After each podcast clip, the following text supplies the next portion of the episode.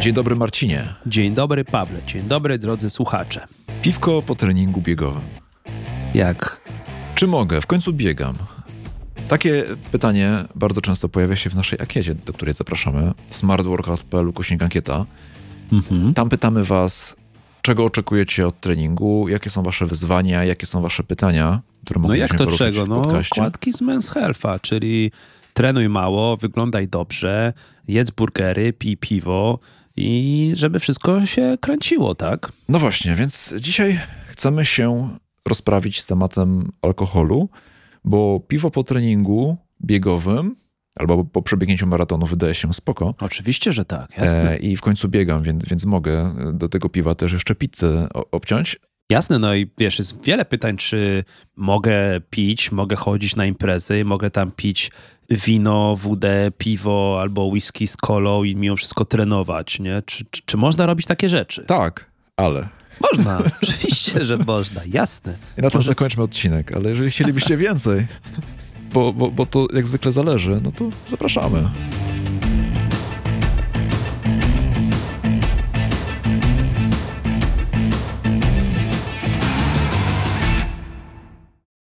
Zanim zaczniemy dzisiejszy odcinek, mamy małe ogłoszenie. Jeżeli potrzebujesz indywidualnej opieki trenerskiej, dostosowanej do twojego stylu życia, czasu, pracy i możliwości, to wejdź na smartworkout.pl/sklep i zobacz, jak możemy ci pomóc. Marcin, zacznijmy od informacji ogólnych, czyli alkohol.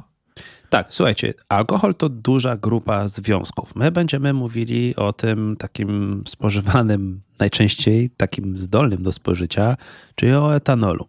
Alkohol z takich fizycznych właściwości zawiera 7 kilokalorii na każdy gram. To prawie tyle, co 1 gram tłuszczu. Przypominam, tłuszcz 9 kilokalorii. Ale tłuszcz jest w organizmie przydatny i wykorzystywany. Dla wielu ludzi alkohol też jest przydatny. I wykorzystywany. Właśnie. Słuchajcie, alkohol tak zwane to możemy traktować jako puste kalorie. Nie będziemy z tego korzystali jako z budulca. Nie będziemy z tego korzystali jako materiału, z którego będzie jakaś energia. To też nie będzie się, jest takie pojęcie, że możesz sobie pić, bo to się nie odkłada w formie tkanki tłuszczowej. Dojdę do tego w trakcie trwania tego odcinka i oczywiście zadajemy temu kłam na takiej zasadzie, że rzeczywiście prawdopodobnie te kalorie nie odkładają się w formie tłuszczu, nie metabolizujemy tego, ale inne kalorie, z których moglibyśmy skorzystać z jaką energii, typu z ziemniaków czy z ryżu, już będą wykorzystywane jako magazyn energetyczny, już będziemy je odkładali. Czyli nie odłożą się te, odłożą się wszystkie inne, które przy okazji... Wyjdzie na jedno. Tak. Okay. I słuchajcie, mówimy tutaj o jednostce alkoholu, bo tak nam będzie łatwiej. Jedna jednostka alkoholu przyjmujemy to 10 gram, czy 12,5 ml czystego spirytusu. To mniej więcej tyle, co w połowie piwa, 250 ml, albo w jednym kieliszku wina, albo w jednym kieliszku wódki. To jest jedna jednostka alkoholu. I są jakieś normy podawane, są badania, w których ile jednostek alkoholu jest dobre, ile jest takie bezpieczne dla kobiet, dla mężczyzn. No i słuchajcie, jest wiele badań. Oczywiście wiemy o tym, że jest mnóstwo badań o alkoholu, że może mieć tam jakieś prozdrowotne właściwości, że ludzie, którzy wypijają 1-2 lampki wina tygodniowo, żyją dłużej niż ci, którzy w ogóle nie piją z różnych przyczyn. Tak, ale też ten wykres spożycia i długowieczności czy chorób serca, bo to do chorób serca się głównie odnosiły te badania, pokazuje, że jeżeli to spożycie wzrasta, to drastycznie spadają twoje parametry, czyli krócej będziesz żył, będzie dużo więcej problemów zdrowotnych, właśnie takich chociażby sercowych, a takie bardzo sporadyczne, niskie spożycie alkoholu może być to skorelowane chociażby z takim socjalnym życiem, że jeżeli ktoś się spotyka ze znajomymi, jest generalnie szczęśliwszy, bo ma fajniejsze życie społeczne, to może dzięki temu mniej jest narażony na różne choroby. I to nie samo spożycie substancji, tylko te rzeczy dookoła, które się dzieją. Takie są wnioski z tych badań. Jest bardzo dużo badań, że właśnie interakcje społeczne, a nie sama na przykład dieta czy aktywność fizyczna, że one są równie ważne. No dokładnie, przyczynowość po prostu. Słuchajcie, na pewno zdajecie sobie sprawę z tego, że rynek alkoholu, na przykładzie chociażby Polski, jest całkiem niemały. Nie może być. Tak. Badania, do których dotarłem, chyba za zeszły rok, pokazują, że rynek w Polsce wart jest ponad 48 miliardów złotych. Takie mamy spożycie roczne. I teraz tak, piwo to niecała połowa, 22 prawie miliardy rocznie. Na wódkę wydajemy jako całe społeczeństwo 16,5 miliarda. Wina i likiery to już zdecydowanie mniej, czy tam ostatnie miejsce na podium to już naprawdę niziutko, tam prawie 5. Później whisky, brandy, rumy, dżiny, jakieś tam cydry, to tam liczone w milionach, to naprawdę malutko. Ale porównałem to sobie z wydatkiem z budżetu państwa, słuchajcie, na kulturę fizyczną, na sport. Ile nasze państwo wydaje na sport? I w budżecie na 2023 znalazłem informację, że przewidziane jest 1 756 000 000, to prawie 28 razy mniej niż cały rynek alkoholu. No i oczywiście, że to tylko dobra, to państwo tylko wydaje na sport, na coś tam, ale to mniej więcej tyle wydajemy na szkolnictwo. Czyli na edukację będziemy wydawali prawie 30 razy mniej niż na spożycie. Może to jest jeden z problemów, z jakimi się tutaj mierzymy. Nie wiem, czy słyszeliście informację, ile w Polsce dziennie sprzedaje się małpek, takich małych flaszeczek ze spirytusem, z wodą. Gdzieś któryś poseł rzucił jakąś plotkę, że to są 3 miliony dziennie. Małpek? Tak. Później znalazłem badanie i taki raport, że raczej to jest mocno przesadzone, że no nie da się tego aż tak oszacować, że to jest duże przeszacowanie, że raczej to jest około 1,5 miliona małpek. To nadal, słuchajcie, dziennie? 1,5 miliona małych buteleczek dziennie. Tak. Naprawdę chciałbym, żebyście na chwileczkę się zastanowili, słuchając tego odcinka, bo takie śmiecheszki, dobra, każdy pije piwko, każdy pije winko, parę jest okazji na to, żeby się napić w roku, ale wiecie co? Na pewno w waszym otoczeniu, na pewno znacie kogoś, kto ma z tym realny problem. Było o dopaminie, było o tym, co wywołuje dopaminę, jak ona wpływa na nasz mózg i alkohol ma tutaj dużo do powiedzenia, jeśli mogę tak kolokwialnie się wyrazić. No prosta sytuacja. Ja teraz mam niedaleko domu bardzo duży remont w całym centrum miasta i odkąd zaczęły się roboty budowlane, drogowe, to każdy skwer, każdy krzak, każdy rów i każdy kosz, który jeszcze tam został na śmieci, wypełniony jest po brzegi małpkami, flachami. Tacy panowie, którzy jeżdżą tramwajem od pętli do pętli, tacy koneserzy, powiedzmy, miejskiej komunikacji, koło których nikt nie chce już siadać, zniknęli z tej okolicy. Twoi sąsiedzi zapijają remont. Coś takiego. Okay. Zamienili się w większych specjalistów, w budowlańców, którzy zaczynają dzień, idą sobie do takiej lokalnej żabeczki, zaczynają dzień każdy od 2-3 takich małpek. No i wydaje nam się, że dobra, to tacy ludzie pewnie piją tam na budowach, piją wódę. Otóż nie tylko. Też bardzo ogarnięci ludzie, znani, prawnicy, politycy, prezesi firm, wielu z nas odreagowuje alkoholem.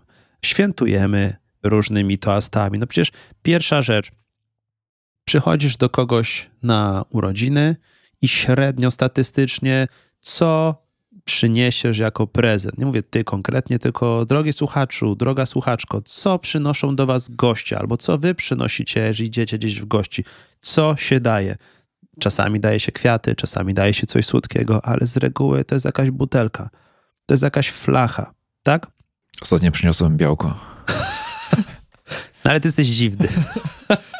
No ale dobra, są chrzciny, jest komunia dziecka, są urodziny, ktoś zmarł, ktoś się urodził, pępkówka, ktoś zdał jakiś egzamin, ktoś rozbił samochód, ktoś kupił samochód, ktoś dostał pracę albo ktoś właśnie ją stracił, ktoś się smuci, taki mamy pogląd, że dobra, to tak jak w serialach amerykańskich, chłop się z dziewczyną rozstał i dziewczyna pije wino, żeby zapomnieć z koleżankami, nie? Albo idziesz poznać kogoś, no to pijecie. Jest jakaś integracja w firmach. Są wyjazdy firmowe, na których woda się leje od rana do nocy. Alkohol towarzyszy w naszym życiu na każdym jego etapie. Tak niestety jest. Czyli jest niewymienialną częścią naszego środowiska. Zastanówmy się, czy jest niewymienialną. Właśnie. No. Alkohol, tak mamy wtłoczony do głowy, towarzyszy nam od początku do końca. Dzieci uczy się tak, że w zasadzie można sobie wypić coś bezalkoholowego. Są paskudne, bezalkoholowe szampany. Dziecko dostaje sygnał, że urodziny kojarzą się z takim pyknięciem korka szampana, jakieś tam piccolo czy coś takiego i później ten klient, który będzie bardziej świadomy, będzie miał więcej pieniędzy, będzie starszy, będzie coś kupował lepszego, droższego, będzie kupował alkohol. Tak? Tak się nakręca nam rynek. No i wydaje nam się, że ten alkohol, skoro jest wszędzie, towarzyszy nam na każdym kroku, to tak po prostu jest. Nie? Mhm. To zastanówmy się, jak on na nas wpływa. Na różnych płaszczyznach. Oczywiście będziemy tutaj mówić o alkoholu w kontekście sportowym najbardziej, no bo podcast jest o sporcie, ale alkohol wpływa na parę innych jeszcze ważnych aspektów naszego życia. Przede wszystkim alkohol pogarsza naszą koordynację, nasz czas reakcji, naszą równowagę czy ocenę sytuacji. Kiedyś alkohol uznawany był w ogóle za doping. Ludzie wypijali sobie piwko bądź dwa i wydawało mi się, że mają tak bardziej wyostrzone zmysły. Serio? Tak. Alkohol był uznawany za doping w wielu sportach, wiesz, w jakimś strzelectwie, łucznictwie, w podnoszeniu żarów, w trójboju siłowym, żeby się tak bardziej sfokusować, skupić, pobudzić. Alkohol jest pobudzający do pewnego stopnia, dopiero później się rozjeżdżasz, nie? Tak. Pogarsza naszą siłę, moc, szybkość, wytrzymałość, więc jakiś alkohol przed treningiem, dzień, dwa wcześniej, przed jakimś ważnym wydarzeniem sportowym, to jest zaciągnięty, mocny, ręczny hamulec i naprawdę działanie wbrew sobie. Mięśnie mają ograniczone możliwości, żeby generować siłę podczas treningu, jeżeli dostarczamy im wcześniej alkohol. Zmniejsza się wytrzymałość ciała na wysiłek, po prostu. Zmniejsza zdolność do regulowania temperatury naszego ciała, zwiększa ilość wydalanej wody i tutaj mamy to ryzyko odwodnienia. No i wspomniałem o tych jednostce alkoholu. Najprostsza porada właśnie a propos tego punktu, o tym wydalaniu wody, o tym odwodnieniu jest taka, żeby na każdą jednostkę alkoholu wypijać przynajmniej szklankę wody. Dodatkowo. Całą szklankę? Tak. Na 10 gram alkoholu? Tak, na każdą jednostkę alkoholu. I okej, to się może wydawać dziwne, że pijesz ileś tam piw, to jeszcze będziesz w siebie wlewał wodę. No ale zastanówmy się, jak idziesz na miasto, na to przysłowiowe jedno piwko, które rzadko kiedy jest jednym piwkiem, czy nie chce ci się bardziej sikać? Chce ci się. No i to robisz, tak? No i dlatego później boli głowa, bo jesteś odwodniony. Z czego jest kac? Właśnie z tego. Więc jak już jesteś na imprezie, jak już naprawdę zdarzy się taka sytuacja raz na czas i jest pity alkohol, jakiś mocny alkohol, typu jakieś whisky, rumy albo wódki, albo coś takiego, to po prostu do tego pij dużo wody. I oczywiście za każdym razem, może nie wszyscy, ale no umówmy się, zdarza nam się tak, że sobie powtarzamy, dobra, już więcej nie będę pił, paskudnie się czuję, no dzień mam stracony, nie? I powtarzamy sobie, że już więcej tego naprawdę nie zrobimy. Co jak co, ale naprawdę trzeba być debilem, żeby tyle w siebie wlać. I co? I później robimy to znowu i znowu i znowu i znowu. Ale bo tutaj bardzo ważną rolę odgrywa presja społeczna. Nie? No właśnie. Nie robimy tego, bo tam mamy taką ochotę, a dzisiaj sobie walnę. Znaczy, mam nadzieję, oczywiście są też tacy, którzy tak niestety robią i takim należy pomóc. Natomiast tak, taka jest presja społeczna. Mhm. Idziesz na jakąś imprezę i mówisz, że no ja nie piję. Nie pijesz. Ale co ty? Jak to? Napij się, no weź. Się nie tak, zostaw samochód. No, są takie sytuacje, prawda? Takie kretyńskie gadki ludzi, którym się wydaje, że są śmieszni, tak, że będą każdemu wciskać wódę albo jakieś piwo, albo jeżeli wiesz, kto nie pije, ten kapuje, nie? Takie jest hasło. No naprawdę, no głupsze rzeczy trudno wymyślać, ale na takich spotkaniach często w takim obiegu funkcjonują.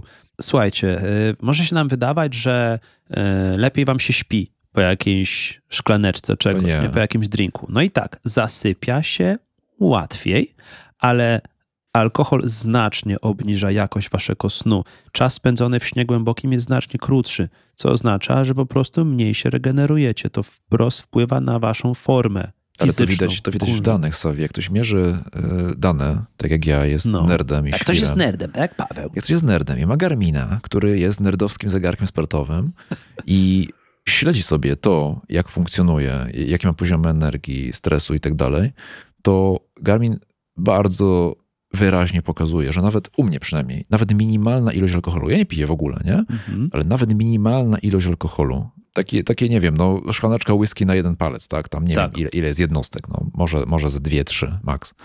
Tak rozwala sen, że skutek uboczny jest czymś, czego ja nie chcę, nie? Jak, jeszcze widząc dane, to jeszcze bardziej przemawia. No jasne, oczywiście różnie ludzie reagują na alkohol, to też warto wspomnieć, bo są tacy, którym alkohol w ogóle nie będzie służył, a są tacy, którzy od czasu do czasu będą sobie mogli pozwolić na jakieś dobrej jakości alkohol, bo powiedzmy ich wątroba dobrze to metabolizuje. No jest wiele mitów krążących wokół tego, że zależy co tam później zjesz, typu jesteś po imprezie i żeby jechać samochodem, to trzeba zjeść coś tłustego na śniadanie, tak, albo wypić dużo wody. Jest. Nie, to tak nie działa. To tak nie działa. Wasza wątroba metabolizuje u pań trochę mniej, tak od 0,8 do 1 jednostki alkoholu na godzinę, u panów 1 do 1,2 średnio. Zależy ile trenują, bo to też jest kwestia dostosowania organizmu. Generalnie to tak, to zależy.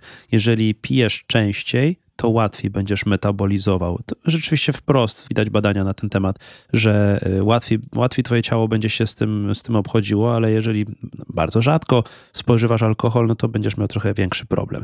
Ale właśnie jechanie samochodem. Myślimy o tym, że dobra, to nie mogę pojechać, albo ileś godzin muszę odczekać, albo mamy w domu alkomat. Przecież to oznaka naszego uzależnienia. Że masz w domu alkomat? Nie, może żyjemy w kraju alkoholików, którzy muszą się odurzać.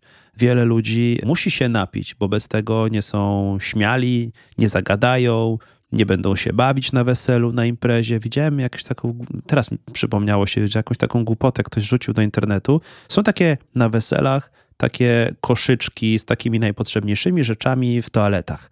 Typu jakaś nić dentystyczna, igła i nitka, patyczki do uszu, jakiś tampon, coś takiego, nie? Takie rzeczy, których no, możesz potrzebować w takiej emergency, nie?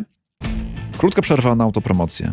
Jak wiecie, wkładamy z Savim bardzo dużo wysiłku w to, żeby wyprodukować dla was podcast, przejrzeć badania naukowe, syntetyzować całą wiedzę. Dlatego jeśli podoba wam się to, co robimy i chcielibyście nam pomóc, to dajcie nam follow w platformie, gdzie słuchacie tego podcastu. Ocencie najlepiej na 5 gwiazdek, a jeżeli chcecie, żebyśmy pomogli komuś z waszych znajomych zainspirować się do tego, żeby popracował nad swoim zdrowiem, to prześlijcie ten podcast dalej.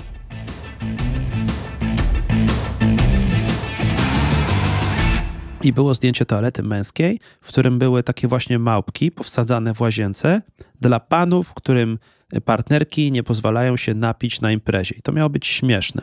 Okay. To jest dramat. To jest dramat. To jest naprawdę wtykanie ludziom alkoholu już po prostu wszędzie. Nie? Słuchaj, kreatyna. Był odcinek o kreatynie, tak? Był. I wiemy, że pasuje suplementować kreatynę. Jak już mielibyście jakiś suplement kupić, to tą kreatyna wam będzie pomagała. No i mam badanie, które pokazuje, że alkohol niweluje działanie kreatyny. Ale jak to niweluje? Etanol neutralizuje działanie kreatyny, zmniejsza jej stężenie w mięśniach, obniża muscle protein synthesis. To też w białku, więc ogranicza też syntezę białek mięśniowych, to połączyłem dwa fakty. I syntezę białek i ogranicza stężenie kreatyny w mięśniach. Więc jeżeli chcesz budować mięśnie, chcesz zwiększyć swoją hipertrofię, chcesz po prostu mieć efekty tych treningów na siłowni, to nie zaciągaj hamulca ręcznego, bo będzie przeszkadzał w syntezie białek, będzie przeszkadzał w stężeniu kreatyny w mięśniach, będzie cię odwadniał, obniży jakość twojego snu, więc będzie gorsza regeneracja, będzie też hamował na przykład wykorzystanie kwasów tłuszczowych jako źródła energetycznego. Ma to znaczny wpływ na twoje po prostu odchudzanie. No i mówisz o tym, że nie pijesz alkoholu. Nie? W ogóle. Są tacy, którzy mogą się zastanawiać, jakby to było, jakby nie pili alkoholu. Jest pełno takich żarcików w internecie, że no to sprawdźmy, co on tam powie w tym internecie, bo nigdy się nie dowiemy, prawda? Bo my musimy pić. Słuchajcie, jeżeli już tak naprawdę musicie pić i nie wyobrażacie sobie świata bez tego, czyli mówiąc wprost, jesteście alkoholikami, jesteście uzależnieni i wiem, że dla wielu to jest poziom żartu, że dobra, tak sobie mówimy, że no jak tutaj się nie napić, przecież jest piątek, piąteczek, piątunio, no jak to sobie można nie pójść na imprezę i się nie nawalić, nie wlać siebie jak cymbał pół litra wody. No więc co by się stało, gdybyście przestali? Mogłaby się zwiększyć wasza produktywność. moglibyście łatwiej osiągać cele, które sobie zakładaliście z wielu powodów. Przede wszystkim zaczniecie się wysypiać, więc zaczniecie się lepiej czuć, więc wasz mózg będzie lepiej się regenerował, zaczniecie w końcu porządnie myśleć. Jest spora szansa, że zaoszczędzicie mnóstwo pieniędzy z wielu powodów. Jest spora szansa, że przestaniecie robić głupie rzeczy. Ile jest rzeczy głupich, których żałujemy w życiu, w większości żałujemy, które zrobiliśmy po alkoholu, których nie zrobilibyśmy normalnie, prawda? Ilu złych rzeczy w życiu można by uniknąć, gdybyśmy nie pili tego alkoholu, przynajmniej aż tyle. Bo mówi się o umiarze, o umiarkowaniu, w jedzeniu i piciu, jeden z grzechów głównych, że przecież lampka wina raz czy dwa to nic złego. Jedna lampka wina to nic złego, ale większość ludzi nie poprzestaje na jednej lampce wina. Jak ktoś już kupuje butlę, to wypije całą, bo po 2-3 dniach to wino jest do wywalenia. Znaczy jedna lampka wina dziennie to też jest proces, tak? Który się stakuje i nawarstwia z czasem. Jasne, najpierw to jest jedna lampka, potem są 2 lampki, a potem to jest jedna małpka, a potem to jest jedna butelka dziennie. Potem, drogi kolego, koleżanko, jesteś alkoholikiem, alkoholiczką. No dobra, ale jak nie pijesz, to jest smutno. To co z tym zrobić sobie w takim razie? Jest smutno dla ludzi, którzy sobie nie wyobrażają takiej opcji, że można się nie napić. Gdybyście nie pili, mogłabym się wam poprawić pamięć, kreatywność, nastrój. No i przede wszystkim ludzie na początku będą się dziwić. Trzeba się nastawić na to, że jeżeli podejmiecie takie wyzwanie, powiedzmy zrobicie sobie taki challenge i spróbujecie teraz przez najbliższe, 30 dni niczego się nie napić, zwłaszcza jeżeli macie środowisko, które was do tego nakłania, namawia, sprzyja wam takim okazjom. Jest bardzo wiele okazji w waszym życiu, żeby się jednak napić, świętować, celebrować, no to ludzie będą się oczywiście dziwić i warto się jakoś na to nastawić mentalnie, psychicznie, żeby być na to gotowym.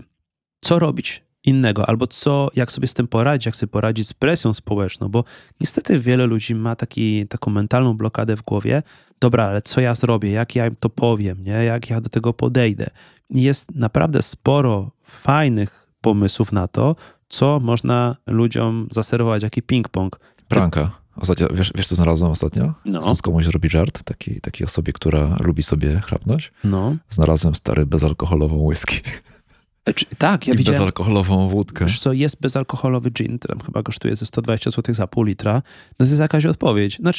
Nie, to jest żart, bo to czytam recenzję, widziałem recenzję w internecie i tego nie da się pić, ale to jest sama forma żartu, nie? Wiesz, jest bardzo dużo bezalkoholowych win, dealkoholizowanych. I ja na przykład ostatnio, my sobie z żoną pijemy ostatnio, takie czerwone jakieś tam Cabernet Sauvignon, które zazwyczaj lubiliśmy, które zostało poddane procesowi dealkoholizowania. I dalej jest posmak wina, dalej masz tą przyjemność, ale nie boli cię głowa. Ale mówisz to tak szczerze? Mówię to szczerze. Poleciłbyś komuś dealkoholizowane wino?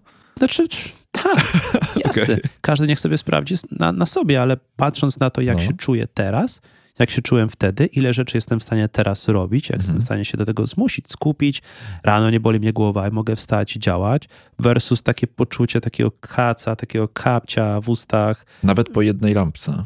Wiesz co, tak, zauważam to, że gorzej śpię. Naprawdę bardzo potrzebuję się wysypiać.